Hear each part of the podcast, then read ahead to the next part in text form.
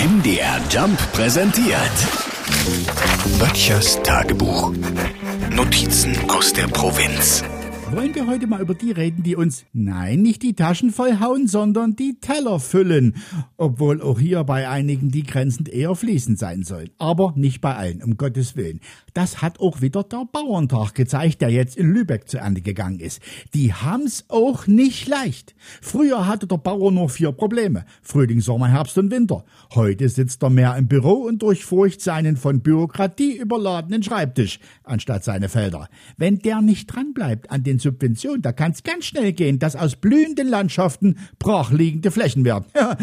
Obwohl, gibt's da nicht auch was von der EU, wenn sie nichts machen? Naja, ich bin kein Landwirt. Ich quatsche auch bloß Bläde über den Gartenzaun. Was ich aber mitbekomme, ist, dass diese Biolandwirtschaft nach wie vor angesagt ist. Ja, jetzt muss man wissen, Biolandwirtschaft ist wie herkömmliche Landwirtschaft, nur muss man für den gleichen Ertrag eben mehr ackern. Ne? Auch bei uns hier hinterm Haus. Was der noch vor Jahren an Chemie verballert hat, das macht er heute schon lange nicht mehr.